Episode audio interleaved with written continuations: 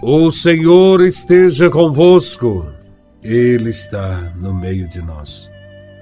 Proclamação do Evangelho de Nosso Senhor Jesus Cristo, segundo São João, capítulo 4, versículos de 43 a 54. Glória a Vós, Senhor. Naquele tempo, Jesus partiu da Samaria para Galiléia. O próprio Jesus tinha declarado que um profeta não é honrado na sua própria terra.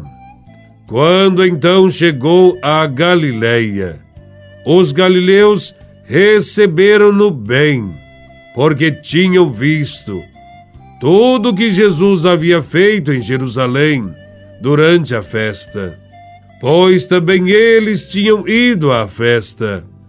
Assim Jesus voltou para Caná da Galileia, onde havia transformado a água em vinho. Havia em Cafarnaum um funcionário do rei que tinha um filho doente. Ouviu dizer que Jesus tinha vindo da Judéia para a Galileia ele saiu ao seu encontro e pediu-lhe que fosse a Cafarnaum curar seu filho, que estava morrendo. Jesus disse-lhe: Se não virdes sinais e prodígios, não acreditais. O funcionário do rei disse: Senhor, desce antes que meu filho morra. Jesus lhe disse: Podes ir, teu filho está vivo. O homem acreditou na palavra de Jesus e foi embora. Enquanto descia para Cafarnaum, seus empregados foram ao seu encontro, dizendo que o seu filho estava vivo. O funcionário perguntou a que horas o menino tinha melhorado. Eles responderam: A febre desapareceu ontem, pela uma da tarde. O pai verificou que tinha sido exatamente na mesma hora em que Jesus lhe havia dito: Teu filho está vivo. Então ele abraçou a fé, juntamente com toda a sua família esse foi o segundo sinal de Jesus. Realizou quando voltou da Judéia para a Galileia. Palavra da salvação. Glória a vós, Senhor.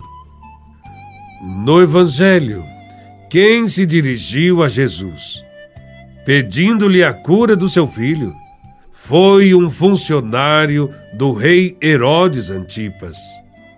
Sem dúvida, tratava-se de um pagão que estava a serviço dos romanos, que dominavam e oprimiam o povo judeu, o povo de Jesus.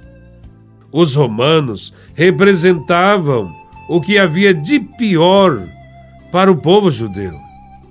Portanto, esperava-se de Jesus um gesto firme de recusa à solicitação daquele funcionário. Mas Jesus não fez isso. Ele agiu com amor e misericórdia. O acolheu. Seu olhar se fixou no coração daquele pai suplicante. Foi suficiente se aproximar de Jesus com fé, com predisposição para que seu pedido fosse atendido. Disse Jesus: Teu filho vai viver. Esta é a garantia que Jesus dá ao homem, cujo filho está à beira da morte.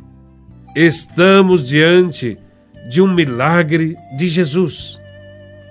Quem procura a vida em Jesus de Nazaré sempre a encontra Neste Evangelho, Jesus afirma sua autoridade, dizendo ao funcionário do rei: Podes ir, que teu filho está vivo.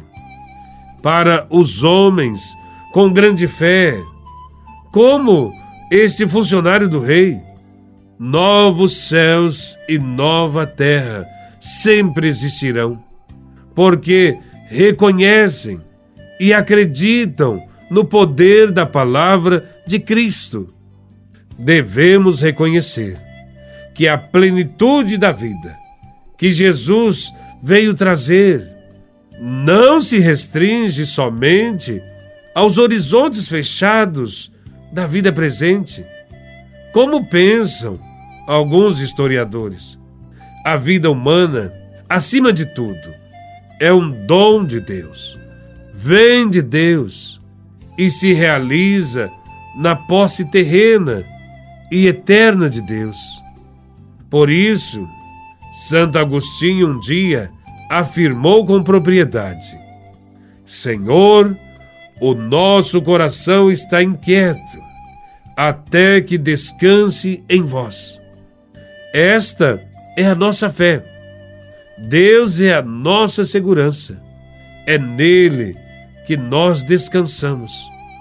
A fé do funcionário do rei não é uma fé passiva em que se cruza os braços e espera as transformações ocorrerem. Ao contrário, a fé deste homem é uma fé que se move, que o leva para o encontro com Cristo. É uma fé que se mobiliza, se desinstala e o tira do comodismo. Ele vai ao encontro de Jesus Cristo também nós devemos fazer isso. Ir ao encontro de Jesus, nos desinstalando de algumas situações que são cômodas. Após o encontro com Jesus de Nazaré, quando o funcionário do rei regressou para sua casa, ele viu o milagre e acreditou com todos os da sua casa. Gente que não viu, nem ouviu Jesus, agora passa a acreditar nele. O funcionário do rei e toda sua família abraçaram a fé e se tornaram discípulos de Jesus de Nazaré. Não foi preciso exigir de Deus provas do seu poder. Bastou acreditar na sua palavra, que diz: O teu filho vai viver. Jesus também quer curar todas as nossas feridas e enfermidades. Quer nos libertar de todos os vícios, de todos os pecados, de todas as opressões que sofremos na sociedade. Ele quer nos dar vida. Ontem como hoje, Jesus de Nazaré continua fazendo milagres e prodígios permaneçamos perto de Deus, mesmo quando aparecerem adversidades, mesmo quando nos sentirmos no abandono, na dor, na tristeza. Ainda que a morte venha bater a nossa porta, sigamos confiantes na bondade e no amor de Deus. Não percamos a esperança de que os nossos familiares e amigos que já partiram hão de viver e viver para sempre junto de Jesus. Confiar e esperar com firme fé em Deus é sempre optar pela vida. Por isso, escolhamos a fé em Cristo para que tenhamos vida em abundância e assim nos colocarmos a serviço dos irmãos, principalmente dos irmãos mais pobres e excluídos desta sociedade.